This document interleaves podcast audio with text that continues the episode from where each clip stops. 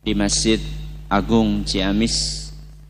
Kita berharap semoga Allah Subhanahu wa taala berkenan untuk melimpahkan kepada kita semuanya ilmu yang bermanfaat sehingga bisa kita amalkan sebagai bekal untuk menghadap kepada Allah Jalla wa ala. Amin. Salam dan salam semoga senantiasa tercurahkan kepada junjungan kita Nabi besar Muhammad sallallahu alaihi wasallam kepada keluarganya, sahabatnya dan umatnya yang setia mengikuti tuntunannya hingga akhir nanti. Jamaah sekalian yang kami hormati, gemah ripah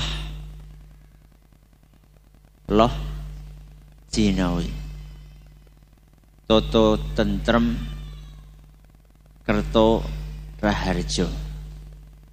Gak tahu kalau bahasa Sundanya apa itu. Ada bahasa Sundanya? Gemah ripa? Gemah ripah, repeh, rapih. Masya Allah. Ada kelanjutannya enggak? Toto tentrem kertora harjo ada enggak?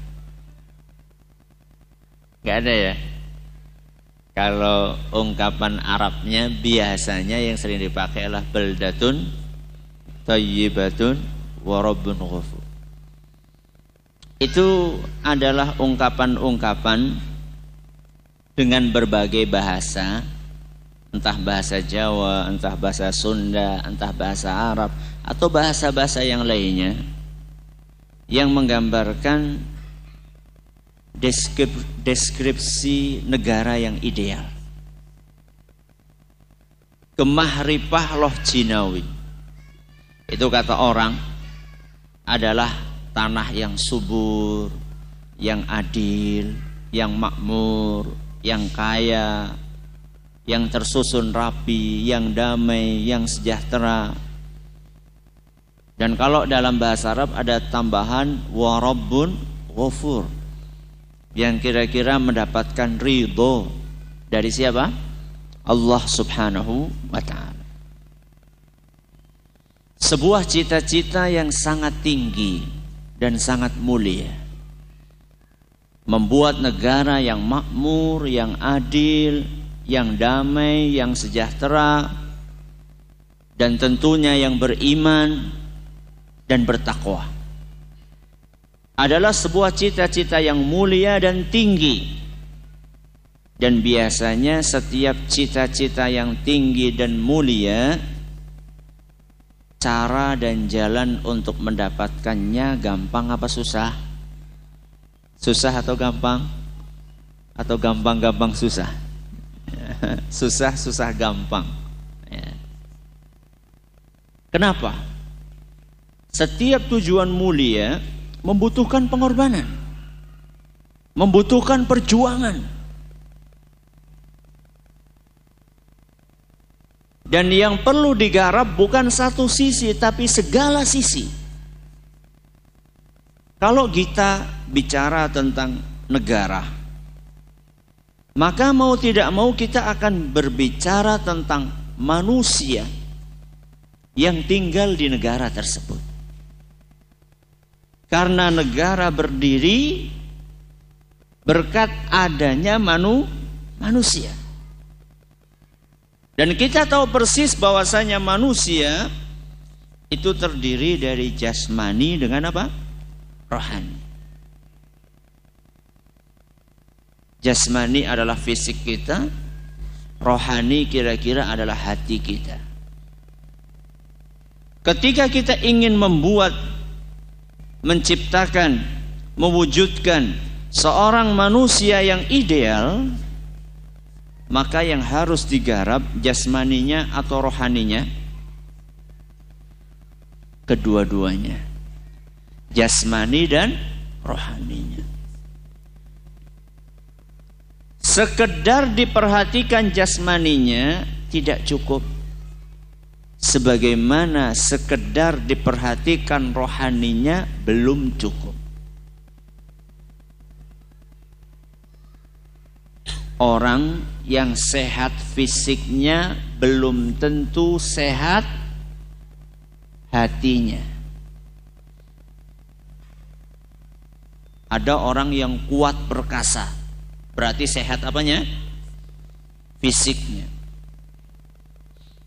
Tapi suruh ke masjid, suruh ke masjid, males. Suruh bangun subuh, berat. Padahal setiap hari dia ngejim. Ngangkat barbel berapa? Ya tergantung. Ada yang 5 kilo, ada yang 10 kilo, ada yang 25 kilo. Fisiknya kuat. Ngangkat barbel sampai 25 kilo kuat. Tapi ngangkat kelopak mata yang beratnya berapa kilo? Bukan berapa kilo, berapa gram? Gak bisa.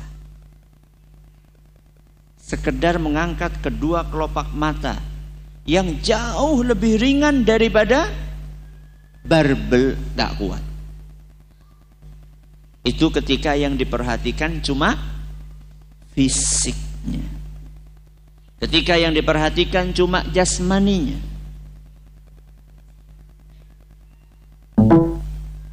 Orang yang sehat jasmaninya belum tentu sehat rohaninya. Bisa dia manjat gunung. Kalau di sini gunung apa biasanya? Mana? Galunggung. Ya. Gunung Syawal. Berarti ada Ramadan. Gunung Sawal itu bisa berangkat dari rumah pagi sampai ke tujuan sore karena pengen ngeliat sunset ya. Atau sebaliknya berangkat dari rumah sore sampai ke tujuan pagi karena pengen ngeliat sunrise.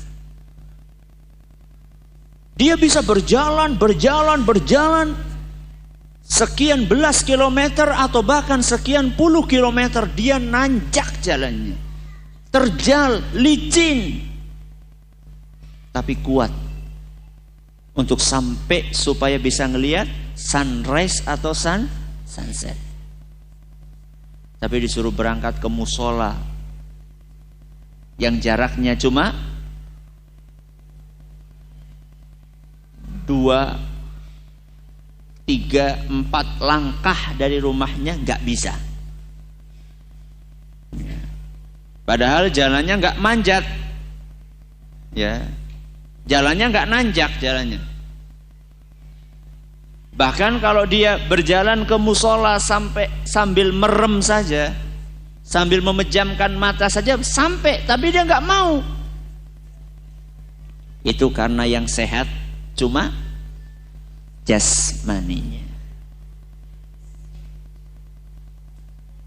Dahulu ada ungkapan mensana incorpore sano. Apa artinya? Di dalam tubuh yang kuat terdapat jiwa yang sehat. Belum tentu. Belum, belum tentu. Tadi saya sudah sampaikan bukti-buktinya. Fisiknya sehat, kuat, akan tetapi ternyata rohaninya tidak ku, kuat. Tapi bukan berarti kita ini tidak perlu memperhatikan fisik, perlu memperhatikan fisik. Karena seorang tidak akan sempurna untuk beribadah dengan baik kepada Allah Subhanahu wa taala seandainya fisiknya tidak sehat. Walaupun kesehatan fisik tidak mesti menghasilkan kesehatan rohani, akan tetapi tetap kesehatan fisik juga diperlukan. Karena bagaimana kita akan beribadah dengan baik seandainya tubuh kita sakit-sakitan. Gimana kita akan kuat puasa? Gimana kita akan kuat haji? Gimana kita akan kuat berjihad? Gimana kita akan kuat sholat berjamaah di masjid seandainya fisik kita tidak sehat? Maka memperhatikan jasmani dan rohani adalah sebuah langkah mutlak untuk mencapai sebuah atau sosok manusia yang sehat dan kuat. Itu kita bicara tentang manusia. Dan berbicara tentang negara juga sama. Karena negara adalah kumpulan manusia pembangunan fisik perlu. Akan tetapi pembangunan mental dan karakter itu jauh lebih perlu daripada pembangunan fisik. Konon ada sebuah negeri. Konon ada sebuah negeri yang ingin supaya negerinya ini tidak diserang oleh musuh. Tidak diserang oleh musuh. Akhirnya salah satu atau salah dua atau salah tiga dari penasehat raja negeri tersebut mengusulkan bagaimana supaya kita bikin benteng yang tebal, yang tinggi, yang kuat untuk mengelilingi negeri kita. Dengan harapan kalau musuh datang, mereka tidak bisa nembus masuk ke negeri kita. Akhirnya disetujuilah usulan tersebut diadakan kerja bakti untuk bikin apa? Benteng atau tembok raksasa. Pembangunan yang berat membutuhkan fisik yang kuat dan mengerahkan sekian ratus atau ribu pekerja. Singkat cerita bentengnya jadi dan menjadi sebuah kebanggaan negeri tersebut. Setelah benteng itu jadi 100 tahun pertama terjadi pertempuran. Musuh nyerang negeri tersebut. Tiga pertempuran besar. Dan ternyata dalam tiga pertempuran besar tersebut musuh bisa masuk ke dalam benteng itu bukan dengan cara manjat bukan dengan cara manjat bukan dengan cara bobol benteng tersebut tapi dengan cara apa dengan cara apa kira-kira bisa masuk benteng tebal dan tinggi tadi tanpa membobol, tanpa pakai bom, tanpa pakai meriam, tanpa harus manjat. Masuknya pakai apa? Pakai apa? Pakai suap. Siapa yang disuap? Yang disuap adalah penjaga pintu gerbang benteng tersebut. Wani piro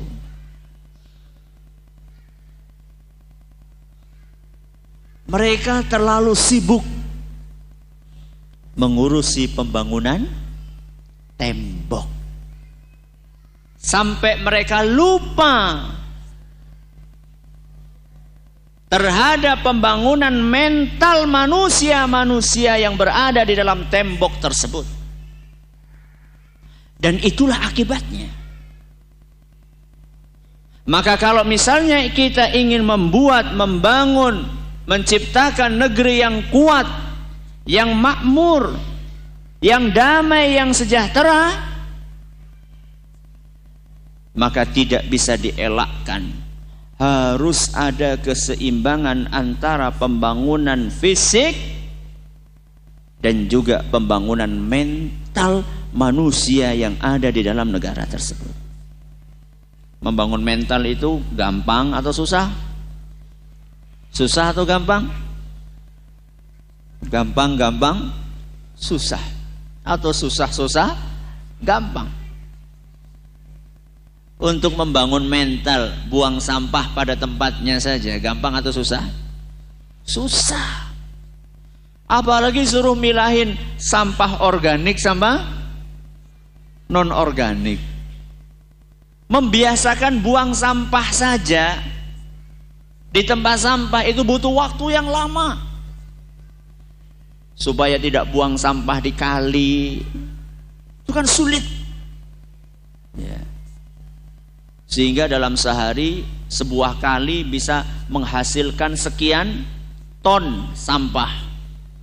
Bukan kilo, sekian ton sampah. Untuk merubah mentalitas seperti ini sulit. Belum lagi kita berbicara tentang karakter-karakter yang lainnya. Akan tetapi Nabi kita Muhammad sallallahu alaihi wasallam mengajarkan kepada kita bahwa kita disuruh untuk optimis dan menjauhi sebuah penyakit namanya pesimis. Memang betul sulit. Akan tetapi sulit bukan berarti tidak mungkin. Beda loh antara sulit dengan mustahil. Bisa, akan tetapi sulit. Dan akan mudah ketika kita mendapatkan taufik dari Allah Subhanahu wa taala satu yang kedua kita tahu mulainya dari mana akan mudah kapan? Satu kalau dapat taufik dan bantuan dari Allah. Yang kedua, kalau kita tahu mulainya dari mana. Seandainya kita tahu mulainya dari mana, sebelumnya kita dapat taufik dari Allah Subhanahu wa taala, sesuatu yang sulit tadi akan berubah menjadi mudah. Mulainya dari mana Ustaz? Mulainya dari poin yang Nabi kita sallallahu alaihi wasallam memulai dari poin tersebut. Apa kira-kira? Dari perbaikan akidah. Dengan menguatkan tauhid pemahaman kita tentang keesaan Allah Subhanahu wa taala. Ketika seorang akidahnya kuat, ketika seseorang tauhidnya lurus, dengan izin Allah Subhanahu wa taala yang lainnya gampang sekali. Khamr miras itu diharamkan ketika para sahabat masih di Mekah atau ketika sudah di Madinah? Kapan? Di fase Mekah atau fase Madinah? Madinah atau Mekah? Madinah. Fase Mekah berapa tahun? Sekitar 13 setengah tahun. Fase Madinah berapa tahun? 10 tahun. Ketika ayat khamr, ayat mengharamkan khamr diturunkan, saat itu para sahabat sedang asyik minum. Sedang asyik minum. Diceritakan mereka itu minumnya tempatnya itu macam-macam kadang di rumah, kadang di kebun, ya dan mereka nyimpen bergentong-gentong homer di rumah mereka. Itu fase Madinah. Jadi mereka di Mekah itu masih mabuk-mabukan. Muslim plus plus apa? Mabok. Sampai ke Madinah sudah saatnya khamr diharamkan, turun ayat pengharaman khamr. Maka diutuslah delegasi dari Nabi Shallallahu Alaihi Wasallam kerjaannya untuk memberikan pengumuman. Woro-woro kata orang Jawa. Apa woro-woro kalau orang Sunda? Apa?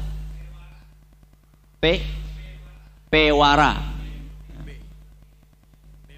Mewara. Bewara. Ya, kayaknya perlu belajar ini. Bewara.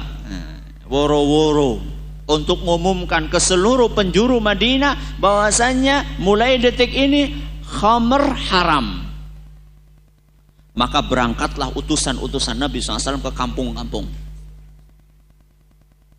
Ala innal khamra qad hurrim. Pengumuman-pengumuman mulai saat ini khamr hukumnya haram. Masuk kampung lagi. Pengumuman-pengumuman khamar haram. Pindah lagi. Pengumuman pengumuman. Khamar haram. Sampai ke kebun tadi. Ada orang lagi asyik minum eh ada pengumuman pengumuman apa itu didengerin khamar haram wah ini udah di mana udah di tangan bahkan sebagian dari mereka sudah Masuk. Masuk ke mana? Ke mulut. Tinggal di telan. Ya, kan orang minum kan masuk mulut dulu kan baru ditelan kan ya? Betul? Betul kah? Sama kan? Ya sama.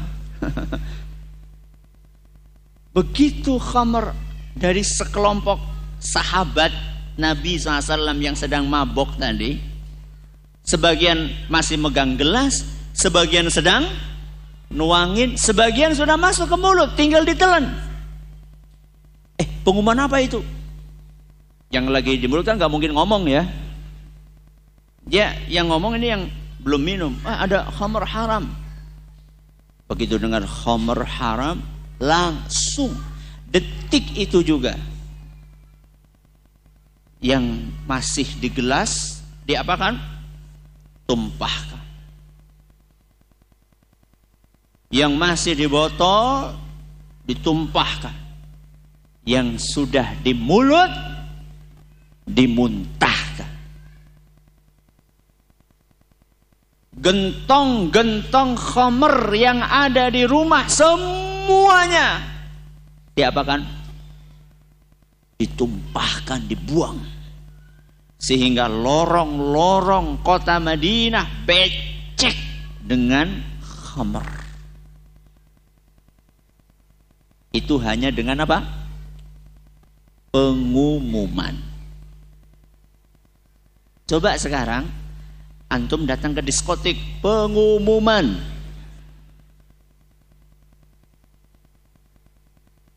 Apa yang terjadi? pulang tinggal sandal. Pertanyaannya, kenapa para sahabat saat itu patuh banget dengan aturan? Sedangkan kita di zaman ini kadang-kadang sudah dibawain pentungan, ya, bahkan udah pakai senjata tetap saja. Bahkan nggak mau ninggalin bahkan nantang. Kenapa coba kira-kira? Tadi yang sudah Anda sampaikan. Apanya? Karena akidahnya sudah digarap oleh Nabi kita Muhammad sallallahu alaihi wasallam akidah itu pondasi akidah itu pondasi Bangunan sebesar apa pun kalau pondasinya tidak kuat, apa yang terjadi? Gampang roboh. Kenapa tisu ini gampang sekali untuk dijatuhkan hanya dengan hanya dengan satu jari jatuh. Coba antum ini nih, tiang ini coba pakai satu jari. Gak usah satu jari. Langsung 10 orang nih, dorong itu. Bisa nggak? Dirobohkan bisa? Nggak bisa. Kenapa? Karena pondasinya kuat. Maka kalau kita ingin membangun manusia-manusia yang baik, yang kuat, mental dan karakternya, itu harus diawali dari pondasi akidah yang kuat. Tidak mungkin tidak. Tanpa cara tersebut mustahil akan didapatkan manusia-manusia yang kuat dan berkarakter. Dan pondasi ajaran Islam adalah tauhid. Mengesahkan siapa? Allah Subhanahu wa taala. Esa artinya apa? Tunggal. Ya, esa artinya tunggal atau satu. Ustadz, Itu landasannya apa itu Ustadz? Tauhid itu Ustadz. Masya Allah. Ada dalam sebuah ayat yang berada di sebuah surat yang jadi favorit kebanyakan kaum muslimin. Untuk dibaca ketika sholat. Surat apa kira-kira? Al-Ikhlas. Surat favorit betul? Betul? Kenapa favorit? Kandungannya kan? Oh pendeknya. Ada sebagian sahabat, kalau nggak salah al-ikhlas kalau nggak salah. Itu setiap sholat sebelum baca suratan yang lain, baca al-ikhlas terus. Rokaat pertama mau baca suratan ikhlas dulu, baru baca surat yang lain. Rokaat kedua, rokaat itu terus Akhirnya ada sahabat yang lain merasa tidak nyaman. Masa dikit-dikit al-ikhlas, dikit-dikit al-ikhlas, dikit-dikit al-ikhlas. Akhirnya lapor kepada Nabi SAW. Wahai Rasul, ini imam kami nih wahai Rasul. Masa setiap rokaat selalu bacanya al-ikhlas sebelum baca surat yang lain bukan kayak kita al-ikhlas al-ikhlas gitu. Bukan. Tapi al-ikhlas baju surat yang lain al-ikhlas surat yang lain gitu. Kalau kita kan kebanyakan trio. Trio apa? Trio kul kul huwallahu ahad. Kul a'udzu birabbil falaq. Kul a'udzu birabbin nas dari PAUD sampai sekarang. Bukan dari TK. Dari PAUD sampai sekarang sudah di atas berapa usia? Masih itu terus. Sahabat itu akhirnya yang yang suka baca al dipanggil sama Nabi SAW ditanya sama Rasul SAW ma hamalaka ala ma sana'ta inti kenapa kok uh, setiap ngimamin selalu bacanya suratannya al-ikhlas dulu baru suratannya al-ikhlas dulu baru yang lain. Maka dia mengatakan ya Rasulullah inni uhibbuha. Wahai Rasul aku cinta. Aku cinta kepada surat tersebut Kira-kira cintanya karena apa jadi pendeknya atau kandungannya? Hah? Karena kandungannya. Kandungannya itu super. Makanya dikatakan oleh Nabi sallallahu alaihi wasallam suratul Ikhlas ta'dilu thulutsal Quran. Surat Al-Ikhlas itu sepadan dengan sepertiganya Al-Quran bayangkan Al-Quran berapa juz? 30 juz. Sepertiganya itu bisa terwakili oleh surat Al-Ikhlas. Kata para ulama, kenapa kok Nabi SAW menyebutkan surat Al-Ikhlas sepadan dengan sepertiga Al-Quran? Karena pembahasan di dalam Al-Quran itu secara garis besar bisa dibagi menjadi tiga. Salah satunya adalah pembahasan tentang tauhid. Nah, tauhid itu ada dalam surat Al-Ikhlas. Maka begitu mendengar alasan dari sahabat tadi oleh Rasul SAW nggak disalahkan. Bahkan Nabi SAW mengatakan hubbuka iyaha kecintaanmu terhadap surat Al-Ikhlas ini akan memasukkanmu ke surga. Subhanallah. Gimana? Tambah semangat baca Al-Ikhlas?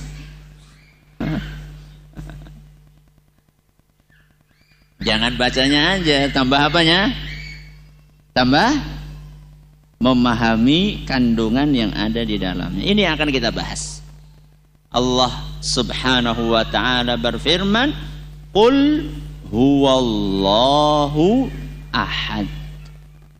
Katakanlah dialah Allah yang maha esa atau maha esa. Katakanlah bahwasanya Allah adalah yang Maha Esa. Di dalam surat ini, di dalam ayat ini, kita disuruh oleh Allah Subhanahu wa taala untuk meyakini keesaan Allah.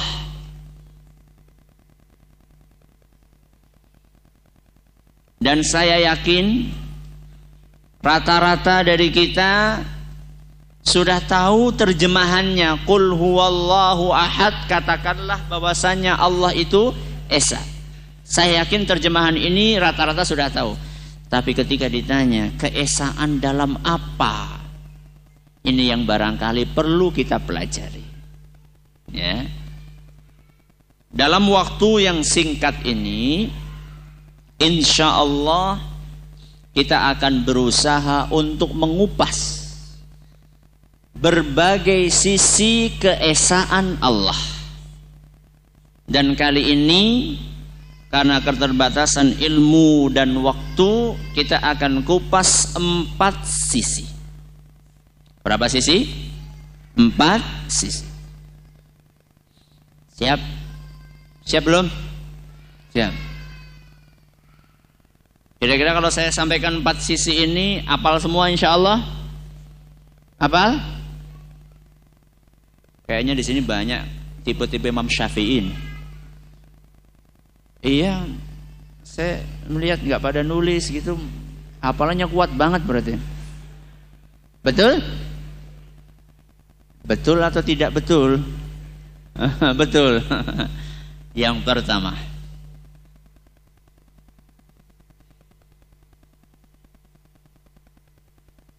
keesaan zat Allah. Apa? Keesaan zat Allah.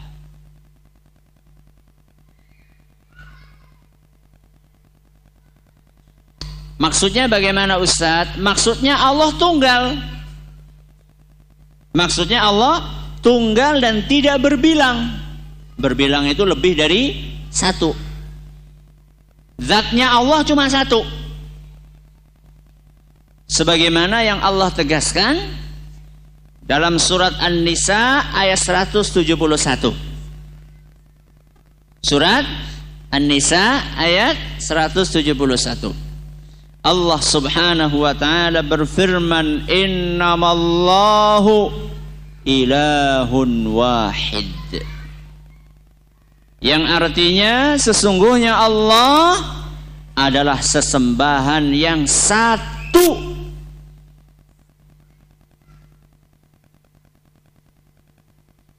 Dan keesaan Allah dalam zatnya ini menunjukkan kesempurnaan Allah.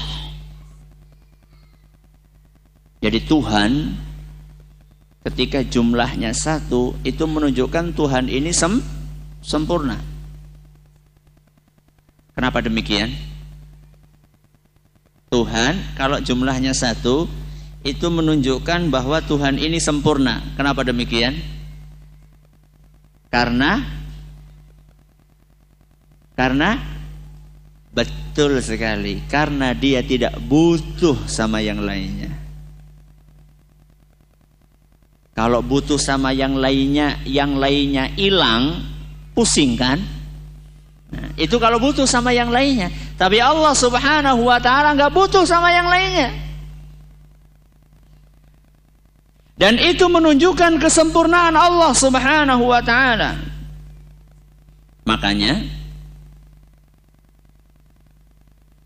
ayat kelanjutannya qul huwallahu ahad Allahus samad terus apa? Lam yalid walam yulad. Apa artinya? Tidak beranak dan tidak diperanakkan. Coba ada yang tahu arti tidak diperanakkan apa? Angkat tangan. Angkat tangan.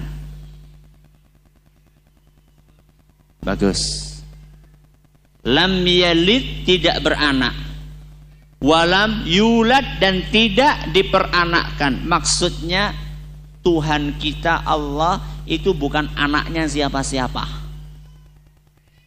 tidak terlahir dari bapak itu artinya tidak diperanakkan kalau tidak beranak ya ma'ruf maksudnya Allah tidak melahirkan anak itu makna dari lam yalid walam yulad.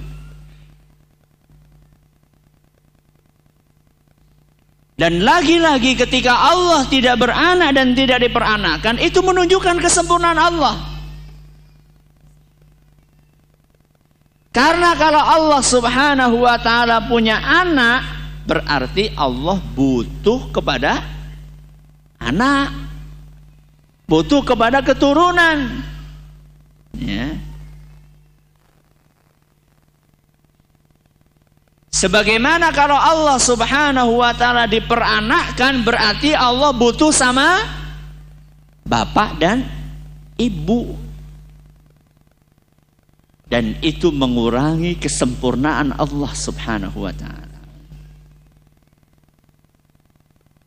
Makanya di dalam agama kita Allah subhanahu wa ta'ala adalah zat yang satu. Dan itu menguntungkan kita. Kenapa Ustaz? Karena kita fokus. Kalau Tuhannya banyak, kita kan kadang-kadang jadi nggak fokus. Betul? Betul. Misalnya nih, misal nih, misal. Tuhan uh, rizki sendiri tuan uh, jabatan sendiri Tuhan apalagi rizki jabatan keselamatan sendiri. Tuhan apalagi sendiri. Itu kan kadang-kadang kita mau berdoa kan pengennya cepet kan? Maksudnya cepet segera berdoa. Nanti kalau kebalik gimana? Pengennya dapat jabatan tapi ternyata salah minta tuan e, pasangan misalnya. Pengennya jabatan malah datang siapa? Istri yang kedua. Itu kan bahaya nanti. Bisa huru hara nanti sama istri yang pertama tapi kalau misalnya satu maka apa pun permintaan kita akan fokus kepada satu itu Dan Allah Subhanahu wa taala di dalam Al-Qur'an mengajak kita untuk berpikir tentang hal tersebut. Tentang bedanya punya satu Tuhan dengan punya lebih dari satu Tuhan. Di dalam surat Az-Zumar ayat 29. Surat apa? Az-Zumar ayat 29. Allah berfirman, "Daraballahu mathalan rajulan fihi syuraka mutasyakisuna wa rajulan salaman li rajul hal yastawiyani mathala alhamdulillahi bal aktsaruhum la ya'lamun." Ayat ini disampaikan oleh Allah dalam bentuk perumpamaan kita diajak untuk berpikir coba seandainya ada pembantu nih ada dua pembantu si A sama si B Si A ini majikannya satu, si B majikannya banyak. Enak yang mana? Si A apa si B? Si A apa si B? Satu pendapat? Tidak ada perbedaan pendapat? Si A? Si A majikannya cuma satu, si B majikannya banyak. Enak mana? Apa B? Gak ada yang B?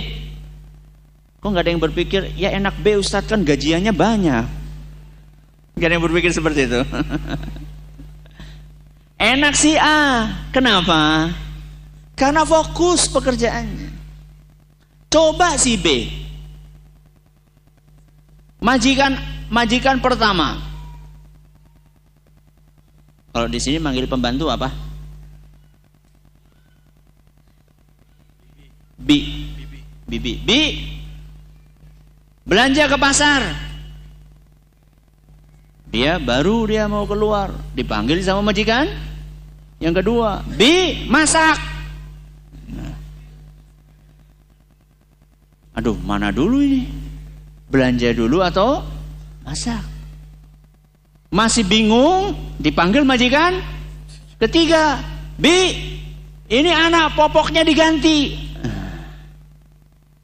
Bingung kan? Yang mana ini? Kalau ngerjain yang pertama, yang kedua marah, ngerjain yang kedua, yang ketiga marah. Kalau nggak dikerjain semuanya tiga-tiganya marah, bingung. Begitulah kira-kira perumpamaan yang dibikin oleh Allah untuk menggambarkan betapa nyamannya Tuhan cuma satu.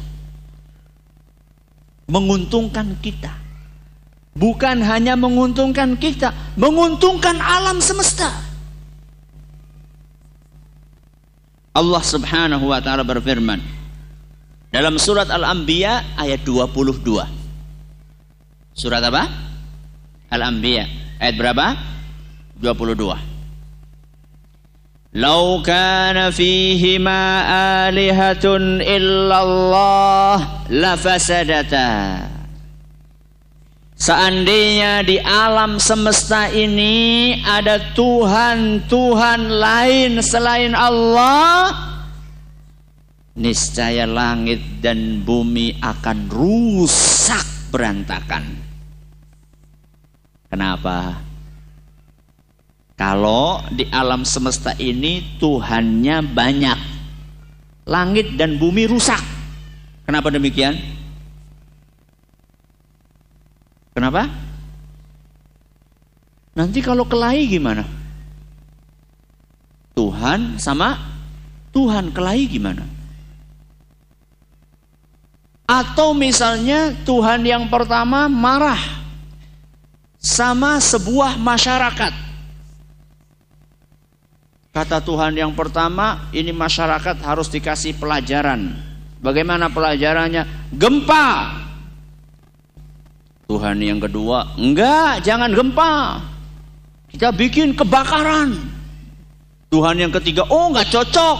Kita hujani batu aja. Akhirnya tiga Tuhan ini ngotot semuanya. Terus semuanya berusaha untuk mengeksekusi kaum tersebut. Apa jadinya kaum tadi?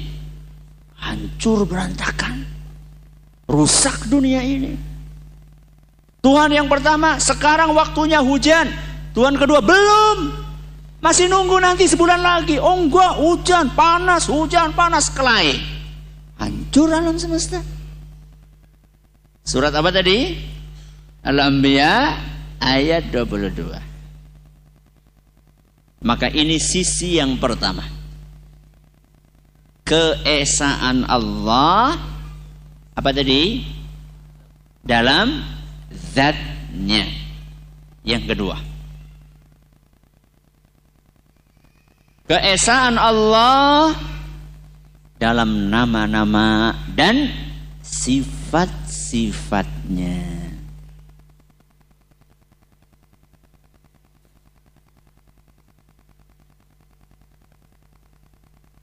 Ada yang bawa Al-Quran? Ada yang bawa Al-Quran?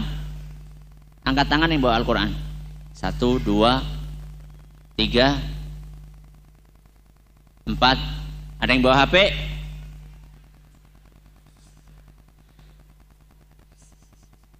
Giliran bawa HP semuanya angkat tangan. Ustadz Al-Qurannya ada dalam HP? Masya Allah. Siapa yang ada ada Al-Quran di HP-nya angkat tangan? Ya, sekarang buka semuanya. Yang bawa Al-Quran, buka. Terserah halaman berapa aja, terserah. Dah? Dah belum? Udah? Siapa yang udah buka angkat tangan? Ya, bagus. Semuanya udah buka ya? Halaman berapa, Pak?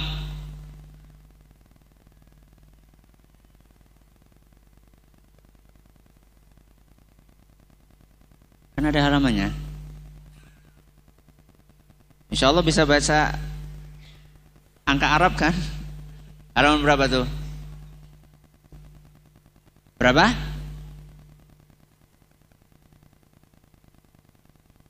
Dua empat dua, ya. Yang depan ini halaman berapa? Seratus empat puluh dua. Siapa lagi? Berapa? Lima puluh. Ada yang lain? Sebelah sini. Regu A. Ya. Berapa? Halaman satu. Halaman satu. Masya Allah. Saya yakin. Halaman berapapun yang Anda buka, Anda akan temukan hal yang sama. Apa itu? Apa? Betul sekali. Setiap halaman pasti ada nama atau sifat Allah. Kalau nggak percaya buktikan. Satu atau dua atau tiga atau empat. Baru halaman pertama sudah keluar apa? Bismillahirrahmanirrahim. Berapa asmaul husna di situ? Berapa? Berapa? Tiga apa dua? Tiga apa dua? Tiga? Yakin? Apa coba? Allah Ar-Rahman Ar-Rahim. Itu baru halaman pertama. Itu baru ayat yang pertama. Belum kalau kita lanjutkan surat Al-Fatihah sampai akhir. Ada berapa? Dan itu akan kita temukan setiap halaman di dalam Al-Quran. Setiap halaman dalam Al-Quran. Bahkan kadang-kadang satu halaman bisa lebih dari sepuluh. Contohnya, akhir surat Al-Hasyr. Akhir surat Al-Hasyr. Itu ada berapa asmaul husna yang ada di situ? Kira-kira Allah Subhanahu wa taala membuat seperti itu ada tujuan atau tidak ada tujuan? Ada tujuan atau tidak? Pasti ada. Gak mungkin gak sengaja. Ya. Pasti ada tujuannya. Dan salah satu tujuannya adalah agar kita lebih mengenal Tuhan kita Allah Subhanahu wa taala.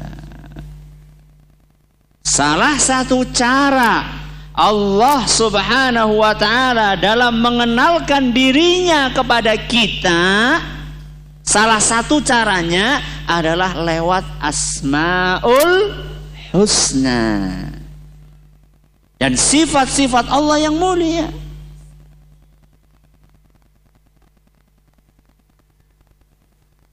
Beda nggak nama Allah sama namanya manusia? Beda nggak? Uh jauh sekali. Ya. Nama manusia itu bisa jadi namanya baik tapi perilakunya nggak baik. Pak siapa namanya? Maaf ya ini kalau ada yang namanya sama ya. Maaf ya. Saya ini cuma acak aja. Ya. Pak siapa namanya? Soleh. Masya Allah. Sudah berapa tahun Pak di Nusa Kambangan? Ah? namanya Soleh ternyata di mana? Bukan karyawan di sana, maksudnya di penjara di sana. Namanya padahal Soleh. Kalau Allah nggak seperti itu. Setiap nama Allah menunjukkan kesempurnaannya. Ar-Rahman, Ar-Rahim menunjukkan kesempurnaan kasih sayang Allah. Al-Malik menunjukkan kesempurnaan kekuasaan Allah. Al-Ghani menunjukkan kesempurnaan kekayaan Allah. Al-Alim menunjukkan kesempurnaan ilmunya Allah. Al-Qawi menunjukkan kesempurnaan kekuatan Allah Subhanahu wa taala. Makanya dahsyat kalau seandainya kita memahami Asmaul Husna ini dengan baik. Al-Basir. Apa Al-Basir? Yang maha melihat. Anda bisa melihat? Bisa melihat? Bisa. Allah melihat, maha melihat. Apa bedanya Anda sama Allah? Kita melihat, Allah melihat. Apa bedanya? Betul. Penglihatan manusia terbatas. Penglihatan Allah maha sempurna.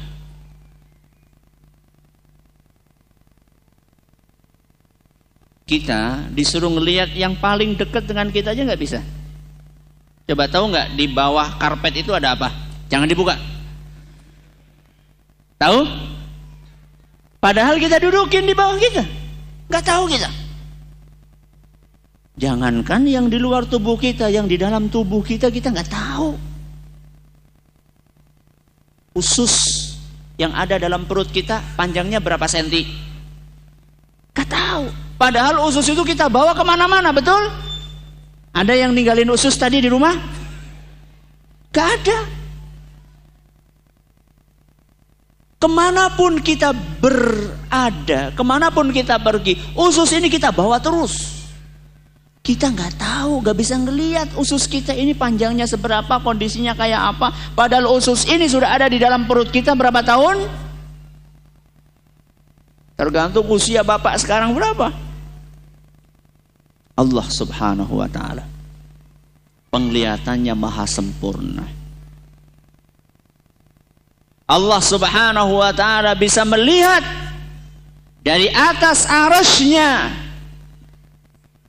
seekor semut hitam kecil yang berjalan di atas batu hitam di dalam kegelapan malam. Bayangkan. Semut hitam kecil jalan di atas batu hitam di kegelapan malam. Allah bisa melihat dari atas arusnya. Bahkan mungkin bukan hanya semutnya. Sum-sumnya semut aja bisa kelihatan. Tahu sum-sum? Apa sum-sum? Yang ada dalam tulang. Kalau semut punya tulang. Andai kan semut punya tulang, sumsumnya aja kelihatan. Nah, kalau kita meyakini Allah Subhanahu wa taala Maha melihat seperti ini, Insya Allah nggak ada korupsi lah di Indonesia. Nggak ada apa? Korupsi di Indonesia. Karena setiap mau korupsi dilihat sama Allah. Kita transaksi di mana ya? Yang kira-kira nggak ada CCTV yang nggak bisa disadap kira-kira di mana? Di kuburan. Hmm. Bayangkan mau transaksi korupsi aja pergi ke mana? ke kuburan. Wani piro. Ternyata yang jawab yang ada dalam kuburan. Kabur itu nanti.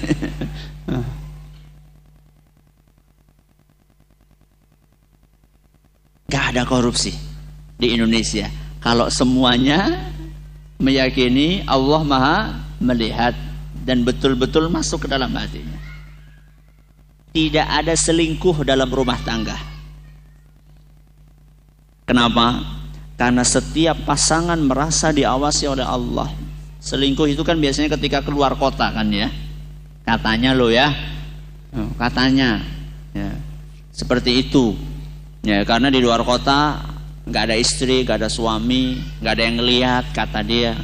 Tapi ketika dia sadar dengan kesempurnaan penglihatan Allah, maka saat itu dia tidak akan jadi selingkuh. Kalau seandainya seluruh manusia yang ada di negeri ini meyakini hal tersebut, akan makmur, sentosa, damai, sejahtera negeri kita. Itu badal baru satu nama Allah Al-Basir. Efeknya sudah sedemikian dahsyat. Apalagi kalau apalagi kalau seluruh asmaul husna kita pahami, kita terapkan, kita aplikasikan konsekuensinya dalam kehidupan kita sehari-hari. Dan ini yang kita butuhkan. Sudah berapa? Dua. Apa yang pertama? Keesaan Allah dalam zatnya. Yang kedua? Keesaan Allah dalam nama-nama dan sifat-sifatnya. Yang ketiga,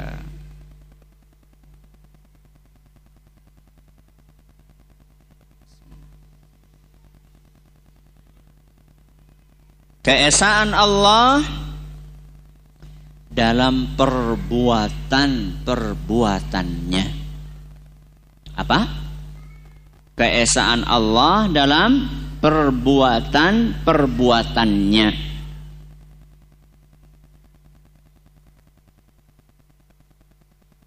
Perbuatan Allah itu banyak. Perbuatan Allah itu banyak. Karena Allah Subhanahu wa taala adalah Rabbul Rabbul Alamin. Apa Rabbul Alamin?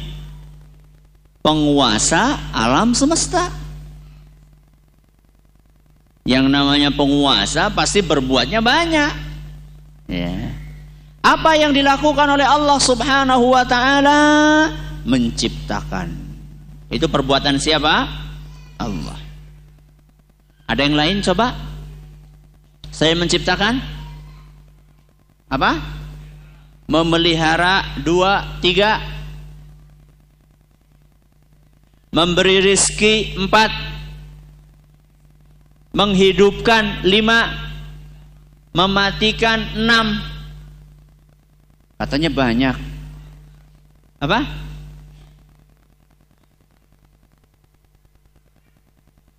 Mengatur 6, 7 Melindungi 8 Menyembuhkan Kita harus meyakini bahwasanya yang bisa melakukan itu semua dengan sempurna hanya Allah Subhanahu wa taala. Hanya Allah Subhanahu wa taala. Maka jangan sekali-kali mencari rizki dari dari selain Allah. Karena yang bisa memberikan rizki adalah Allah. Innallaha huwar razzaq. Sesungguhnya Allah dialah pemberi rizki Dhul quwwatil matin. Allah yang memiliki kekuatan yang sangat dahsyat. Surat Az-Zariyat ayat 58 Anda bisa bayangkan Seluruh makhluk yang ada di muka bumi ini Dari yang paling besar sampai yang paling kecil Rizkinya semuanya ditanggung sama siapa? Allah Makhluk yang paling besar apa contohnya? Gajah. Gajah sama dinosaurus besar mana? Emang ada usah dinosaurus nggak tahu tuh. ya udah yang kelihatan gajah. Sampai yang paling kecil apa? Apa? Kuman. Nah. Kalau kami di Jawa itu ada binatang namanya tengu. Nggak tahu tengu? Nggak tahu. Apa?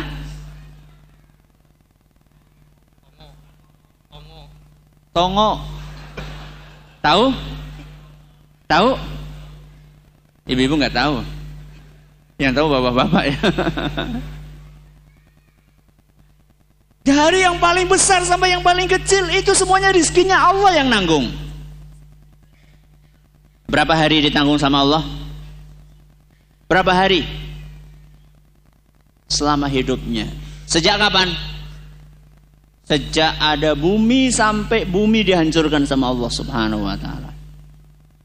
Kira-kira kalau ditimbang itu berasnya berapa ton itu? Coba kalau seandainya ada orang paling kaya, orang paling kaya di Ciamis misalnya, disuruh ngasih makan orang seciamis selama satu minggu, apa yang terjadi? Bangkrut. Padahal itu baru ngasih makan apa? Manusia. Itu belum ayamnya, kucingnya, apalagi hewan di Ciamis apa? Sapinya, kambingnya. Makanya wajar seandainya dalam ayat yang terakhir saya baca tadi, surat apa tadi? Az-Zariyat. Ayat berapa?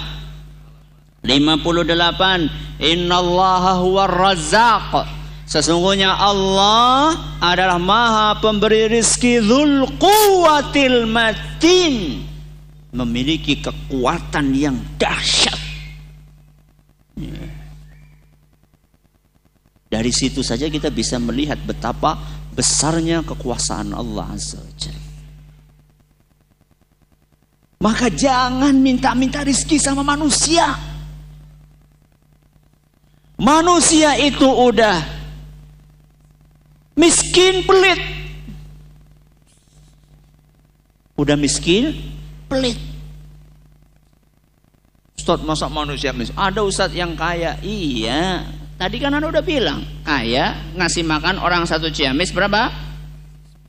Satu minggu bangkrut. Berarti kan miskin. Allah kaya, maha kaya. Kenapa kita minta-minta sama manusia? Mintalah sama Allah Azza Karena Allah maha kaya dan maha dermawan. Manusia sudah miskin pelit. Mau buktinya manusia pelit? Kalau ada pengemis datang ke rumah Anda, tok tok tok, assalamualaikum, waalaikumsalam, sinten. Kalau orang sini apa? Saha. Iya betul. Kulo betul. Kula apa? Kalau saya apa? Abdi. Kalau di Jawa kulo. Kulo sinten kulo nyuwun. Maksudnya minta-minta gitu. Orang minta minta-minta. Datang pengemis hari pertama dikasih? Kasih. Berapa? Berapa sepuluh ribu. Wah sepuluh ribu. Iyalah hari pertama sepuluh ribu. Ternyata besoknya di hari eh di jam yang sama datang lagi pengemis yang sama. Dikasih berapa? Berapa? Turun. Jadi berapa? Lima ribu Ternyata hari yang ketiga datang lagi. Dikasih berapa?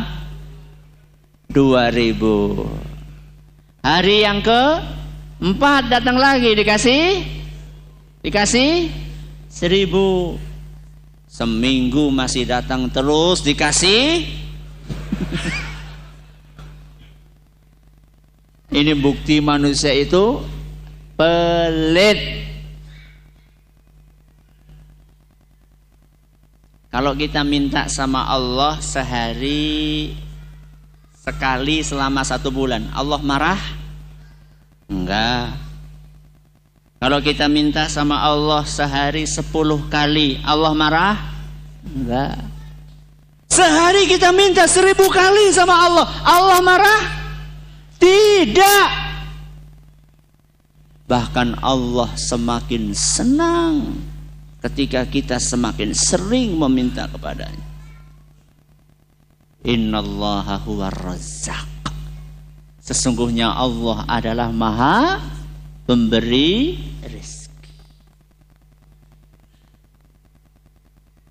Jadi ngapain kita pergi ke kuburan minta sama yang ada di di kuburan? Minta sama Allah. Ya. Minta sama Allah. Rasulullah sallallahu alaihi wasallam berpesan, "Idza sa'alta fas'alillah." Kalau kamu mau minta, mintalah sama siapa? Allah. Makanya ada seorang ulama salaf mengatakan man minna sa'alallaha hajatahu qabla an yas'alan nas. Siapa di antara kita yang membiasakan dirinya ketika butuh sesuatu minta dulu kepada Allah sebelum minta kepada manusia? Siapa? Siapa di antara kita membiasakan diri kalau butuh sesuatu mintanya kepada Allah dulu baru minta kepada manusia. Siapa? Jarang. Rata-rata dari kita begitu ada kebutuhan larinya pertama kali kepada manusia atau kepada Allah? Manusia. Seorang anak yang kehabisan sangu datangnya kepada siapa?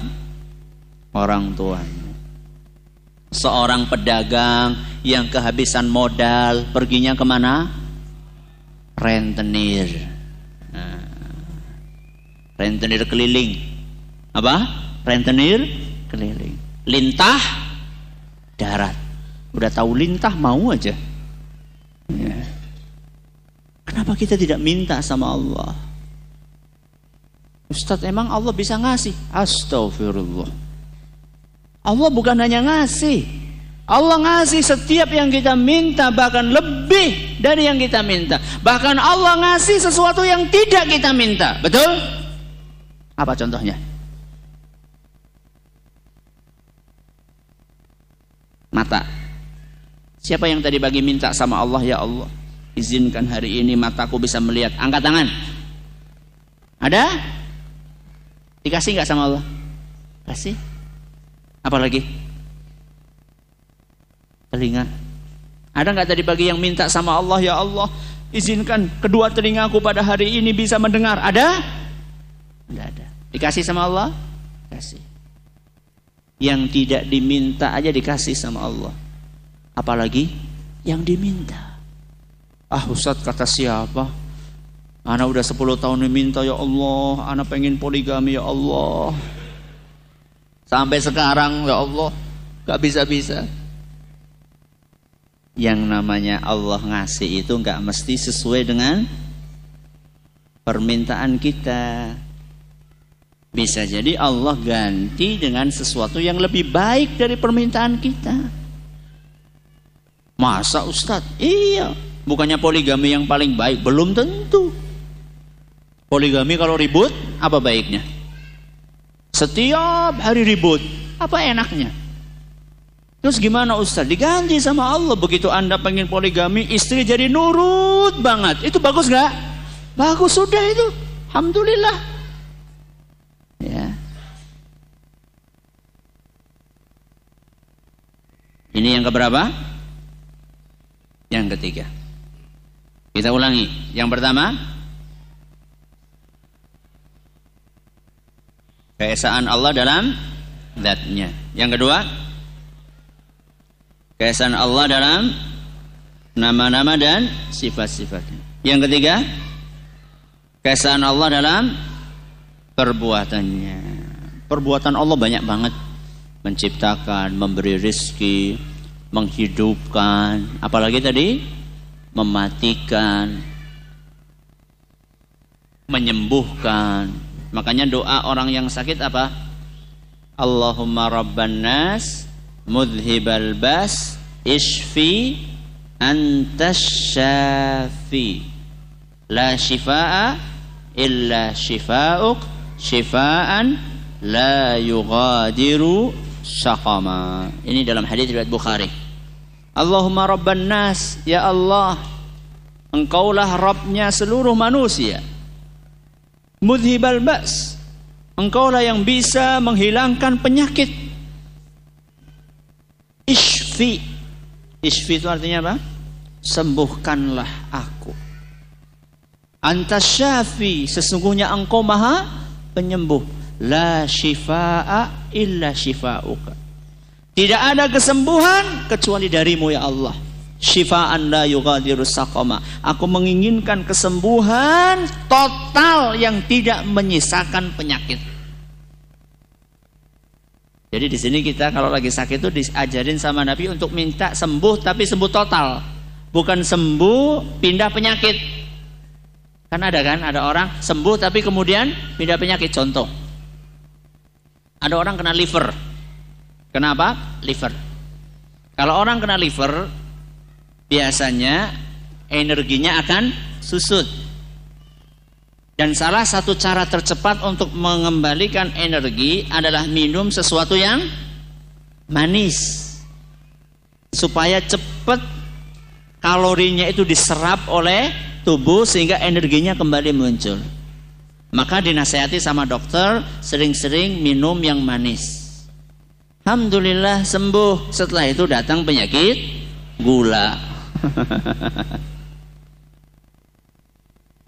Kita minta sama Allah syifaan la yughadiru saqama. Aku minta ya Allah kesembuhan yang tidak menyisakan penyakit alias kesembuhan total. Dan sebelumnya kita katakan Allahumma rabban nas mudhibal bas isfi anta syafi la shifa illa shifa'u. Tidak ada kesembuhan kecuali darimu. Kesembuhan itu bukan dari dokter. Kesembuhan itu bukan dari obat. Betul? Buktinya apa? Buktinya ada dua pasien. Si A sama si B. Penyakitnya sama. Dokter yang menangani sama. Obatnya sama. Kamar di rumah sakitnya sama. Masuk rumah sakitnya bareng. Yang satunya sembuh yang satunya mati. Padahal penyakitnya sama dokternya sama obatnya sama dosisnya sama kamarnya sama Terus yang bikin ini sembuh, yang bikin ini mati siapa? Allah. Berarti kita nggak perlu berobat, perlu. Tapi tawakalnya bukan sama obat.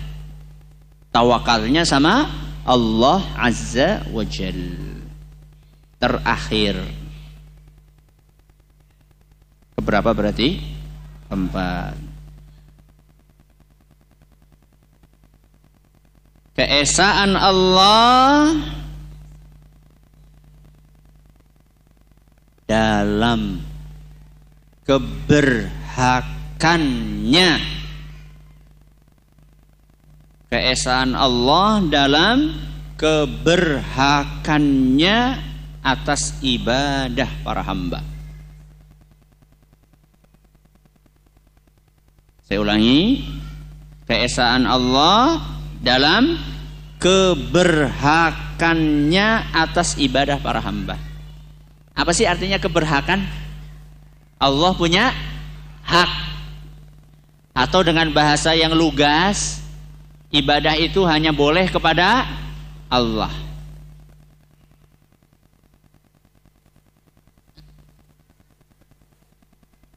dalam ayat yang minimal sehari kita baca 17 kali.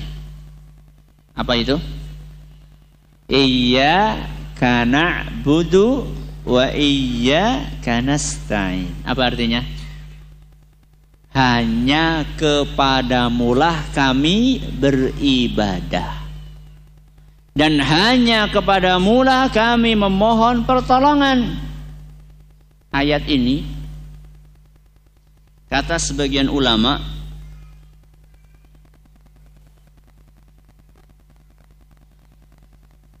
adalah intinya surat Al-Fatihah. Apa? Intinya surat Al-Fatihah. Dan surat Al-Fatihah adalah intinya Al-Quran. Apa kata ulama? Iya karena budu iya karena stain adalah intinya surat Al-Fatihah. Sedangkan surat Al-Fatihah adalah intinya Al-Quran. Berarti iya karena budua iya karena saya itu intinya inti. Ya. Makanya Imam Ibnul Qayyim beliau mengupas ayat ini. Ayat apa tadi? Iya karena budua iya karena stain dalam tiga jilid buku. Berapa jilid? Tiga jilid buku. Ada yang tahu judul bukunya? Yang tahu dapat hadiah. Hadiahnya minta sama panitia.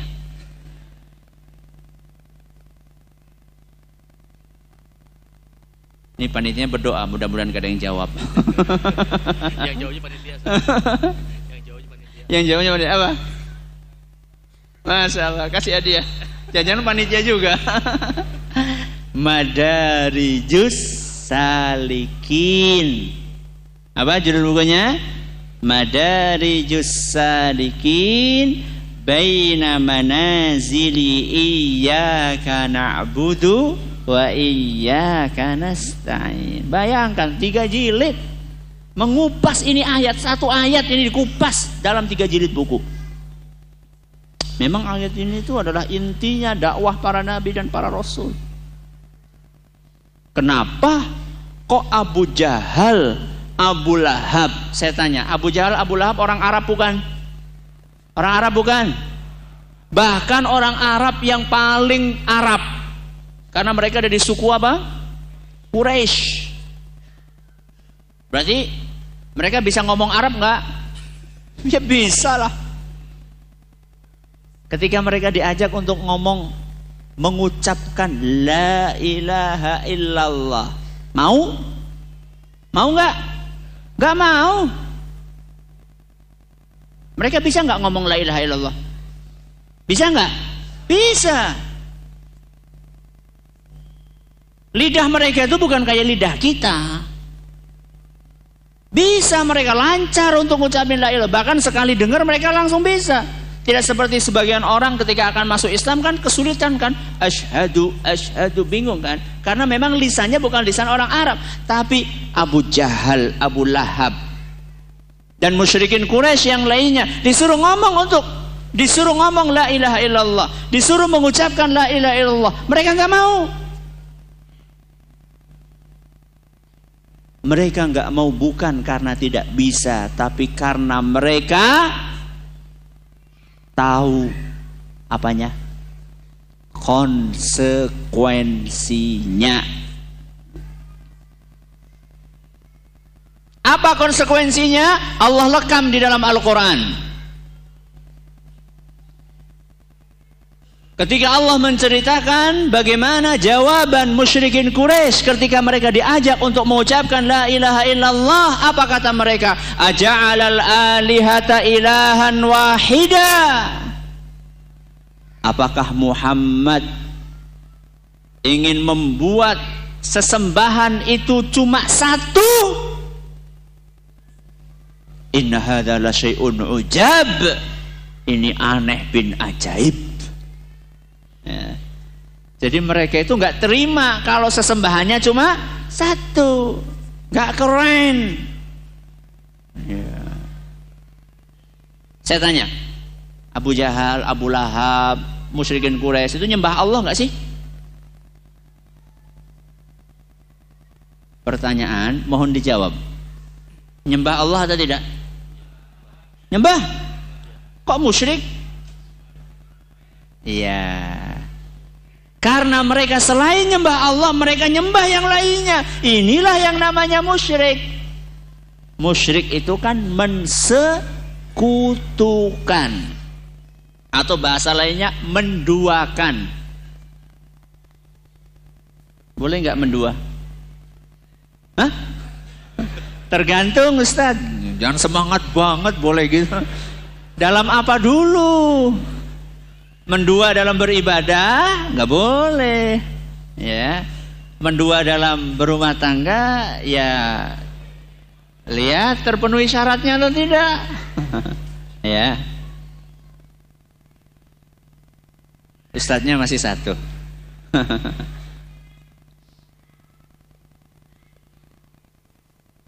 Maka jawaban dari musyrikin Quraisy aja alal alihata ilahan wahida inna hadza la syai'un ujab.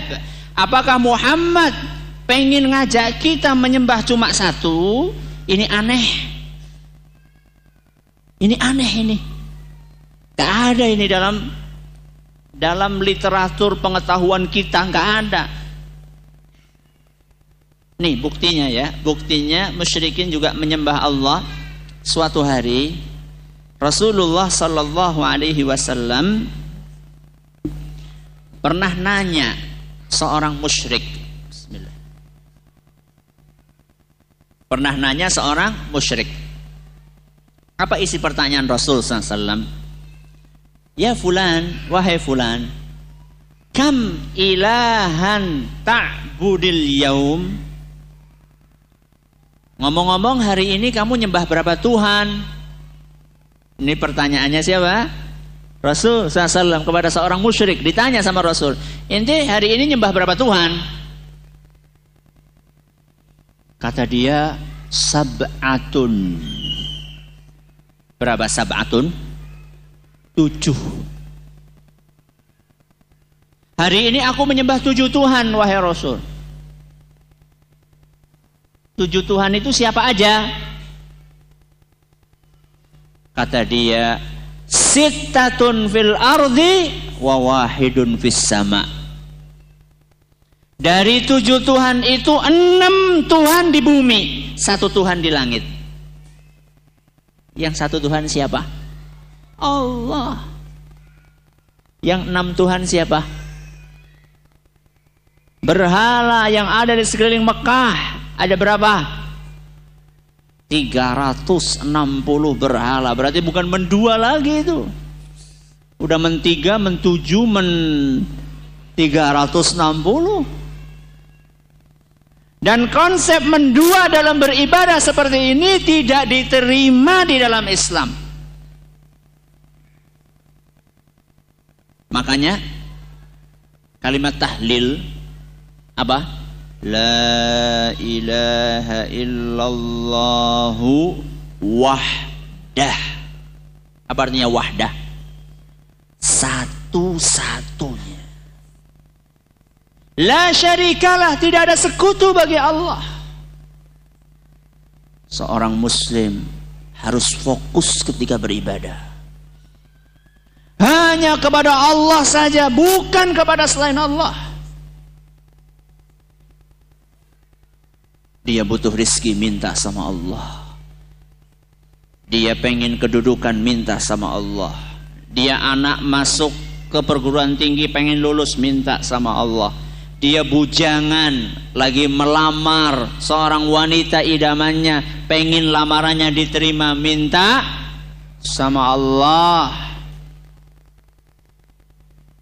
Dia punya dia sudah nikah sekian belas tahun belum punya anak minta sama Allah.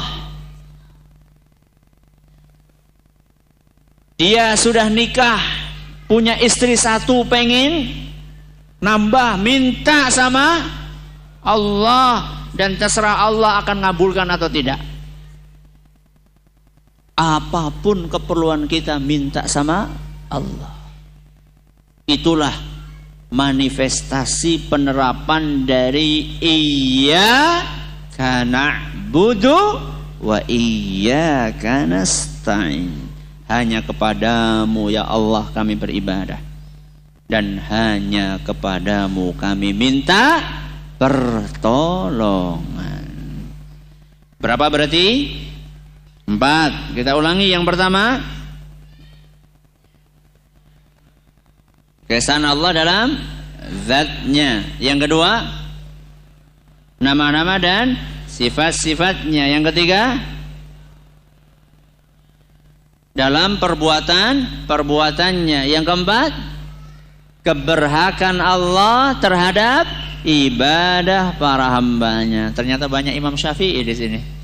Gak nulis tapi bisa menyebutkan. Masya Allah. Mudah-mudahan ngajinya tetap diingat ya.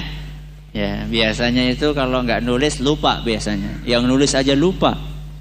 Apalagi yang nggak nulis. Masih ada waktu sampai jam 11. Silahkan.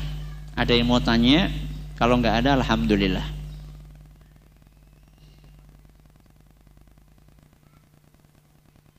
Ustadz, apakah ada dalil yang menjelaskan bahwa pakaian muslimah harus terusan? Apa terusan?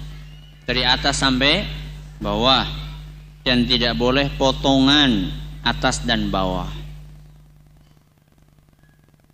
pakaian muslimah dan juga pakaian muslim setahu kami itu tidak ada model tertentu. Yang penting memenuhi kriteria. Tidak harus pakai kain anu bentuknya harus kayak gini yang penting memenuhi kriteria buat pakaian muslimah di antara kriterianya harus lebar harus apa lebar.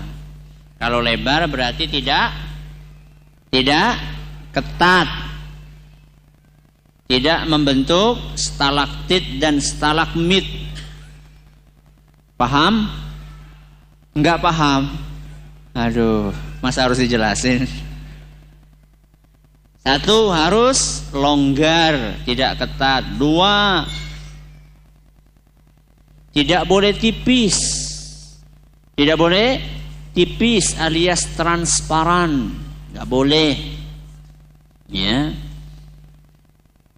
Tiga, harus menutup seluruh anggota tubuh menurut sebagian ulama. Menurut sebagian ulama yang lainnya kecuali muka dan telapak tangan.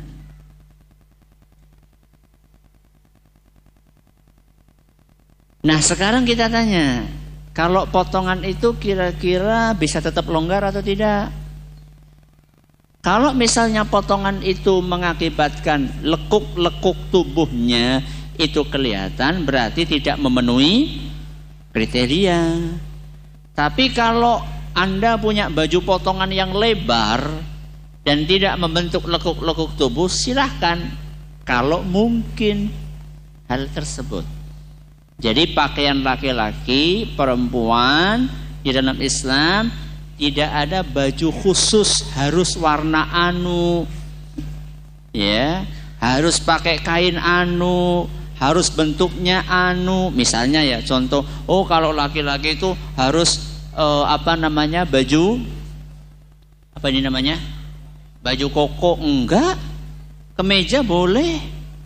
Ya.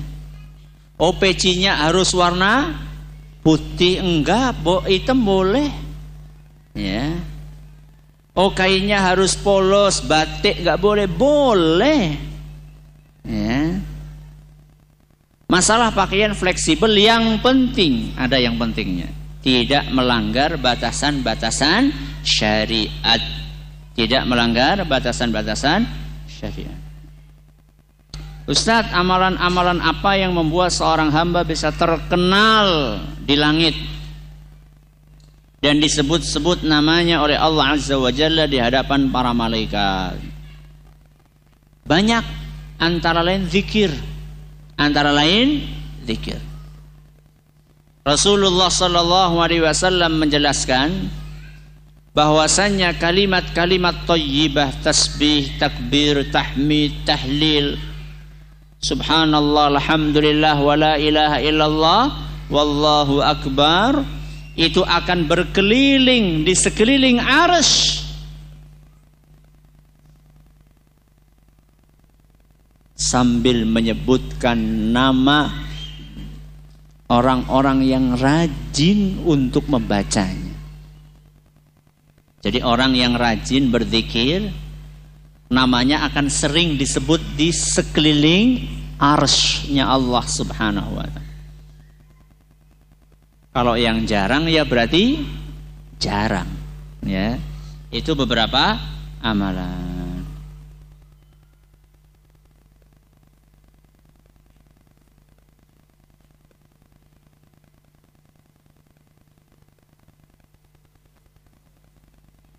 Ustadz bagaimana hukumnya akhwat pakai motor sendiri? Bisa naik gak? Wallahu alam bisawab ya. Kalau memang aman dan lebih aman dibandingkan naik angkot, aman mana? Naik motor sendiri atau naik angkot? Aman mana? Relatif. Ya relatif. Kalau misalnya wallahu alam kalau misalnya aman kalau misalnya aman bahkan lebih aman dari kendaraan umum dan diizinkan oleh walinya ya oleh suaminya atau oleh bapaknya dan bukan dalam kategori safar mudah-mudahan tidak apa-apa. Mudah-mudahan tidak apa-apa. Syukur-syukur kalau ada yang nemeni lebih aman insya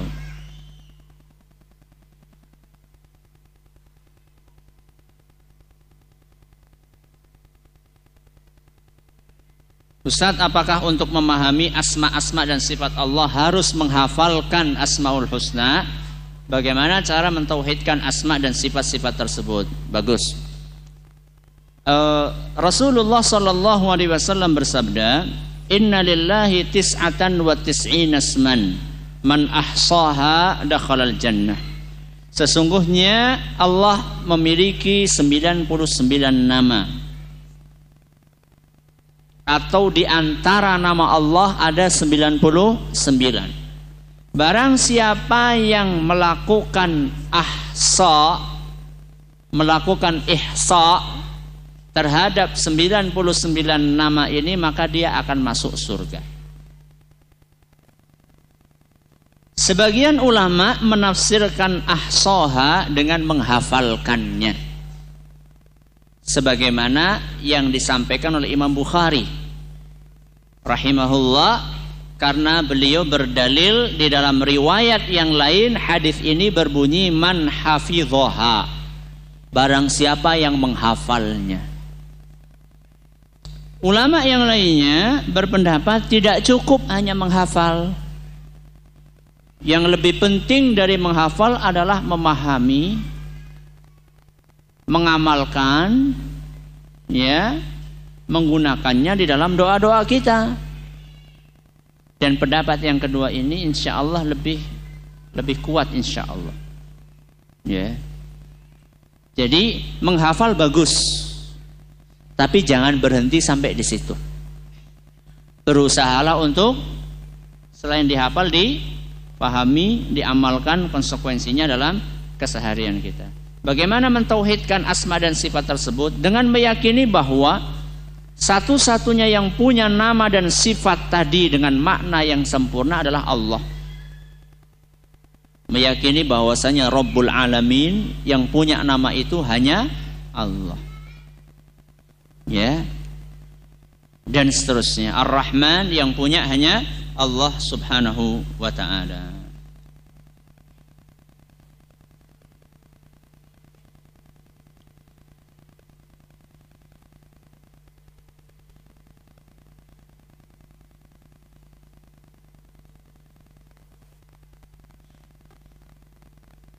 Rukyah yang seperti apa yang membuat orang tersebut tidak mendapat kesempatan memperoleh syafaat golongan orang yang masuk surga tanpa hisab?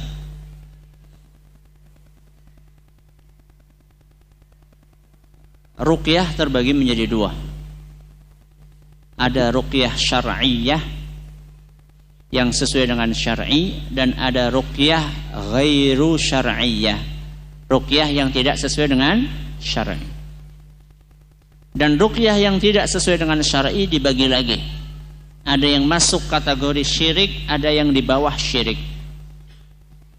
Yang sudah masuk ke dalam kategori syirik yaitu ruqyah yang di dalamnya ada unsur permohonan permintaan kepada siapa selain Allah.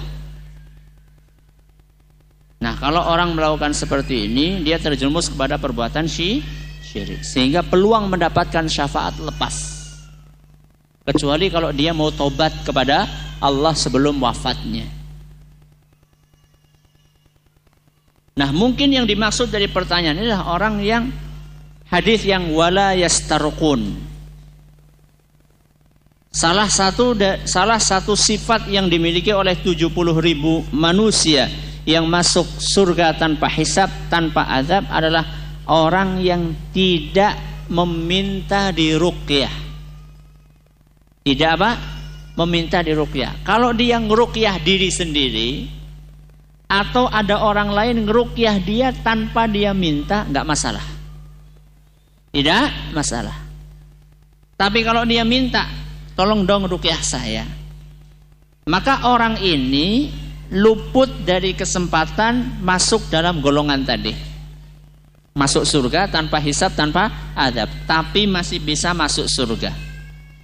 Cuman mungkin melalui proses hisap dan melalui proses mungkin adab. Ya.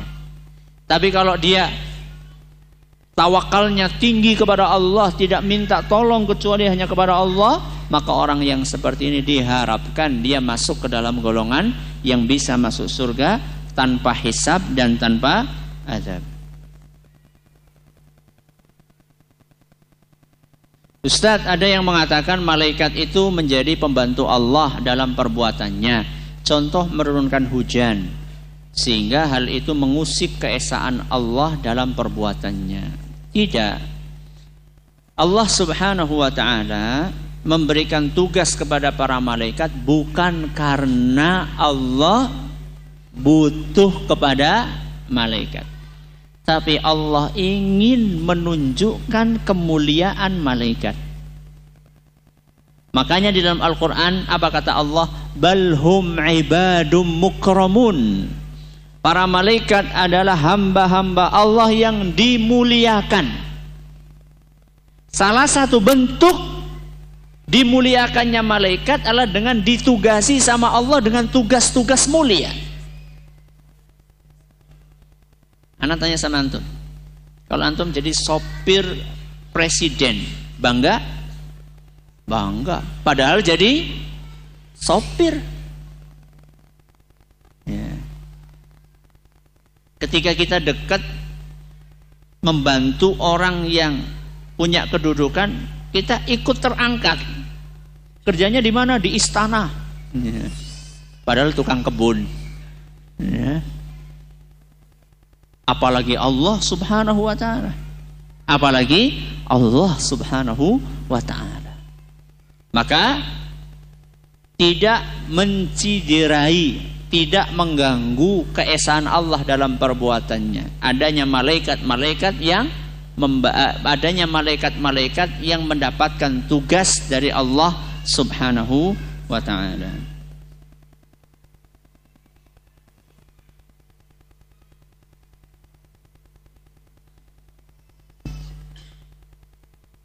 Ustaz, Tolong dijelaskan tentang kunut nazilah menurut contoh Rasul SAW. Apakah di Saudi atau di Indonesia kondisi sekarang sudah boleh kunut nazilah? Pembahasannya panjang. Saya pernah sampaikan ini masalah kunut nazilah dalam sebuah pengajian. Kayaknya ada rekamannya di ufit.tv tentang kunut nazilah. Coba dicari aja. Tapi kalau pertanyaannya adalah apakah di Saudi di Indonesia sudah boleh kunut nazilah? Boleh.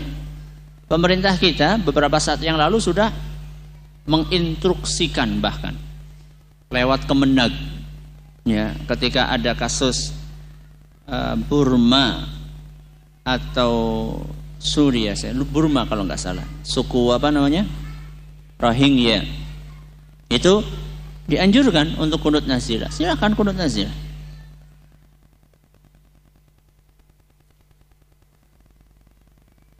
Ustadz, bukankah kita tidak boleh menyamakan Allah dengan makhluknya? Tapi kenapa dalam penjelasan poin pertama seolah Allah atau Tuhan disamakan dengan makhluk? Seperti kalau ada Tuhan dua, kalau ada Tuhan banyak. Bukankah kalau banyak saja tidak seperti makhluk? Mohon bagaimana penjelasannya?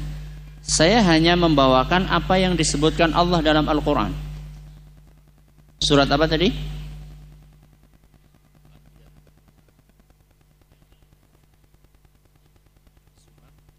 Yang pemba uh, pembantu tadi?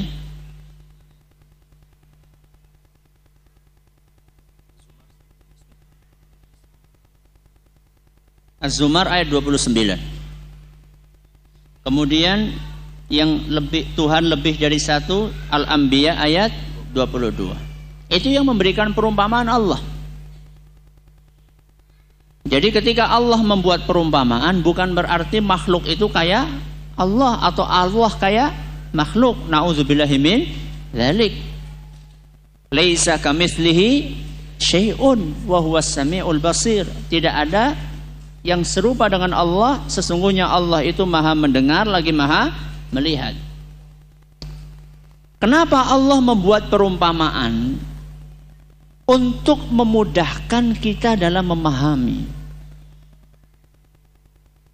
Dan Al-Quran penuh dengan macam-macam perumpamaan. Ya, perumpamaan Al-Quran, perumpamaan wahyu, perumpamaan kalimat tauhid, perumpamaan kalau banyak Tuhan efeknya bagaimana, perumpamaan kalau hamba menyembah lebih dari satu Tuhan bagaimana. Ya, adalah cara Allah menjelaskan kepada kita tentang konsep ketuhanan. Karena bagaimanapun juga Tuhan Allah Subhanahu wa taala gaib. Apa gaib? Tidak kelihatan. Bagaimana menjelaskan sesuatu yang tidak kelihatan? Salah satunya Allah Subhanahu wa taala memberikan perumpamaan dengan sesuatu yang kelihatan, bukan berarti yang kelihatan ini sama dengan yang tidak kelihatan, bukan.